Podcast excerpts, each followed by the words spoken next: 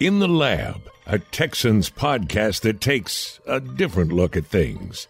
Drew Dougherty and John Harris have their lab coats and goggles on, and the Bunsen burners burning.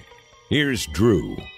Cal Ripken played, what did he play, like almost 2,000 games? Played from basically 1982 to 1998. Yeah. Played through some stuff. Straight I don't know through. that he ever played through back surgery like you are doing right now, John Harris.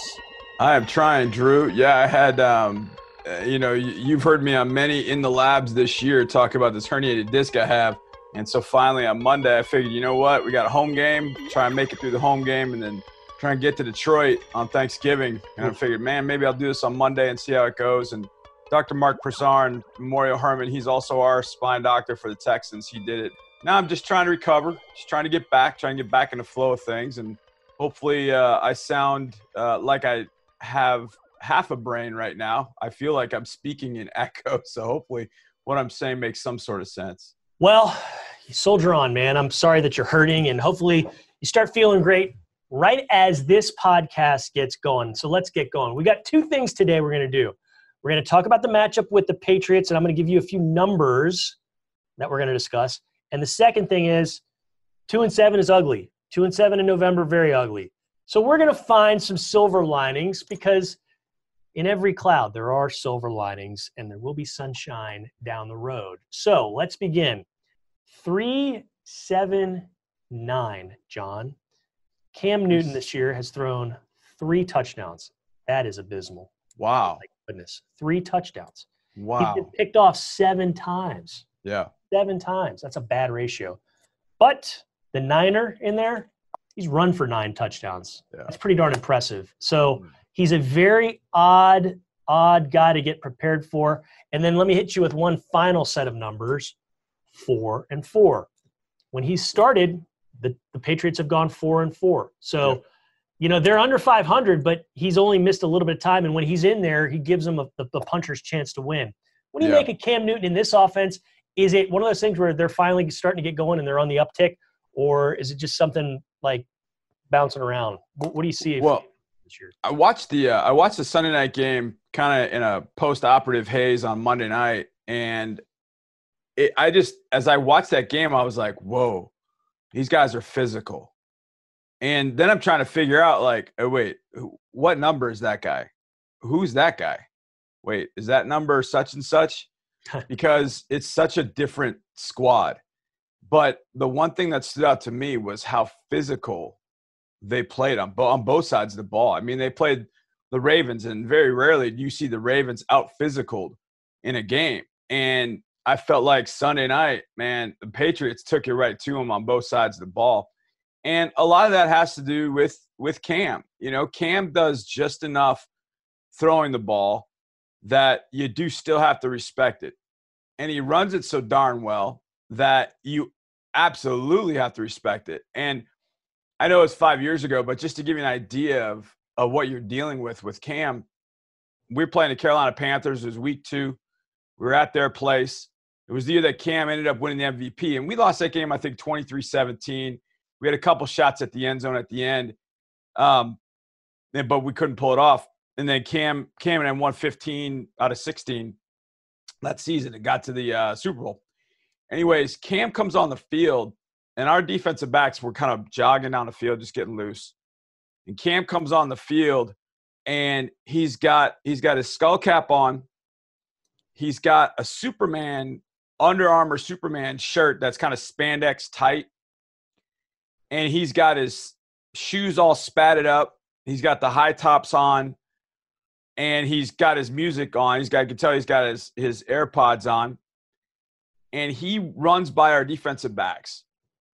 And our defensive backs just watched him with this look of, holy cow. Like they had no, they had never seen him.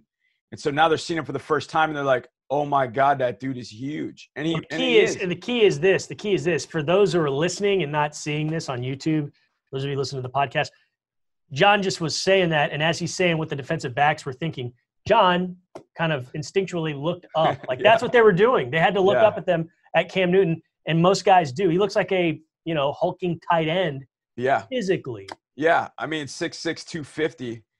You just look at him and you go, I, I mean, are you playing the right position? I mean, it's just it's amazing to see him up close.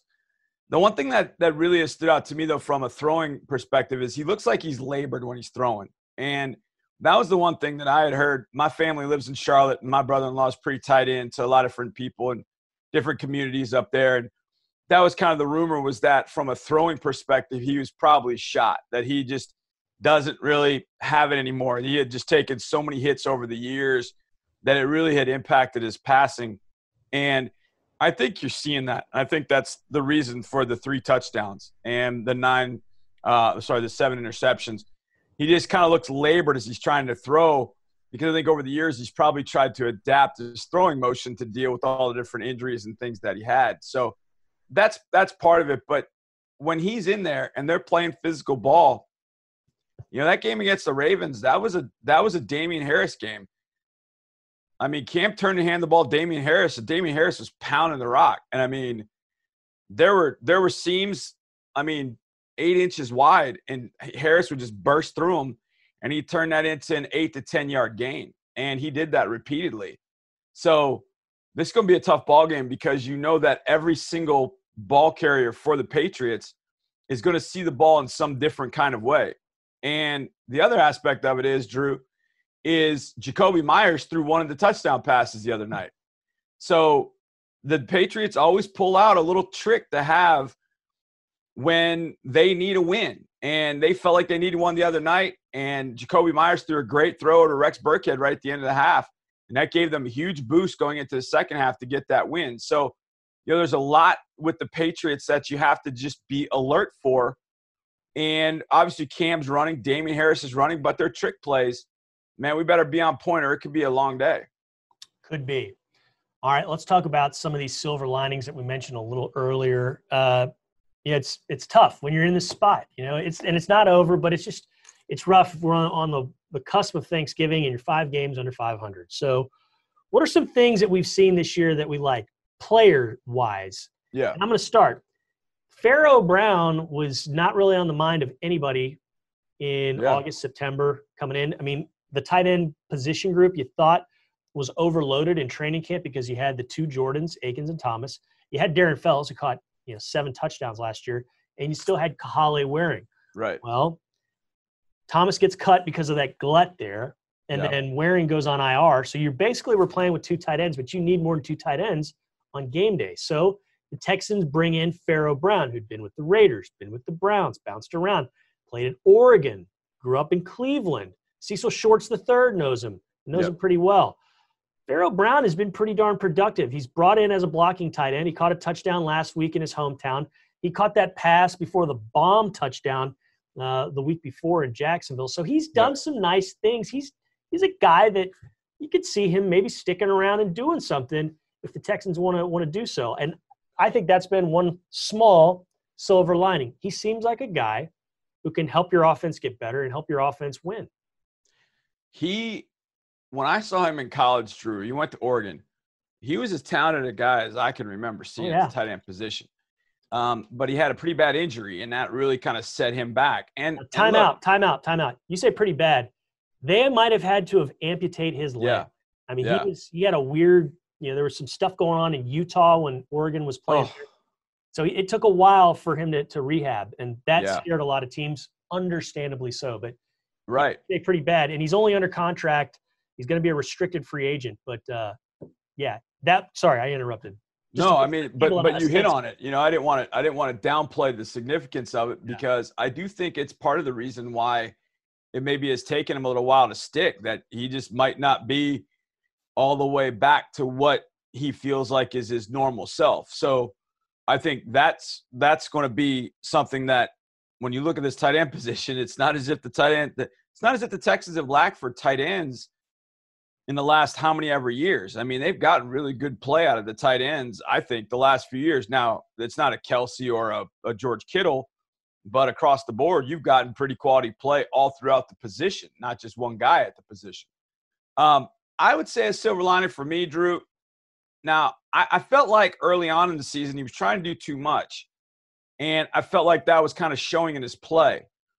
But I think once he settled in, he started just doing his job and just reading his keys and not trying to do too much, his play got better, and that's Zach Cunningham. Mm-hmm. Zach Cunningham, to me, the last probably four or five weeks, it hasn't been perfect. You know, he's missed a tackle here or there, but he's in places where you don't even think there's a place. And you see him pop out and make a play, and you're like, whoa, you rewind it, you're like, where did he come from on that? Wait, he came from a totally different angle he was supposed to come from, and he made a tackle.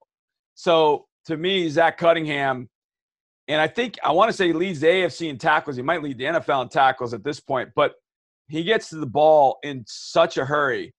And I think also to go along with that, Tyrell Adams being a guy that take him. I was going to throw him in. That's a good. Yeah, one. I mean, I mean, you can speak to that, Drew. But I mean, just from Zach Cunningham and what I think he's done after losing Benardrick McKinney, you know, the guy that's kind of the soul of your defense, to have be to have Zach step up and just start making plays.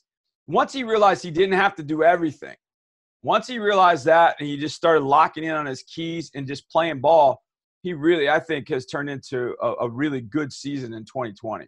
Still got seven games to go, John. He's already yeah. had he already has 92 tackles. So he only he and DeMeco Ryans in franchise wow. history have started the season through nine games with 80 tackles or more in each of their. I mean, he's he's really something wow. else. But yeah, Ty Adams, that guy, he was always solid and above average on special teams. He just couldn't yep. crack into the linebacker rotation because of you know what McKinney and Cunningham were basically doing. But he got his opportunity and he seized it. He is making the most of it. He's playing pretty well. Kind of comes up with double digit tackles just about every week. He's always yeah. up there at the top of the tackle leaderboard with Cunningham just about every week. He's done a solid job. I, have liked what I've seen from him, and you know maybe we'll see more of him in the years to come. But we're definitely going to see more of you, John, and we'll hopefully see more of you all listening and watching. So thank you very much. This has been In the Lab. Johnny, I hope you feel a lot better very, very soon. Thank you, brother. Done with this surgery. Sound good? Thanks, brother. Sounds good.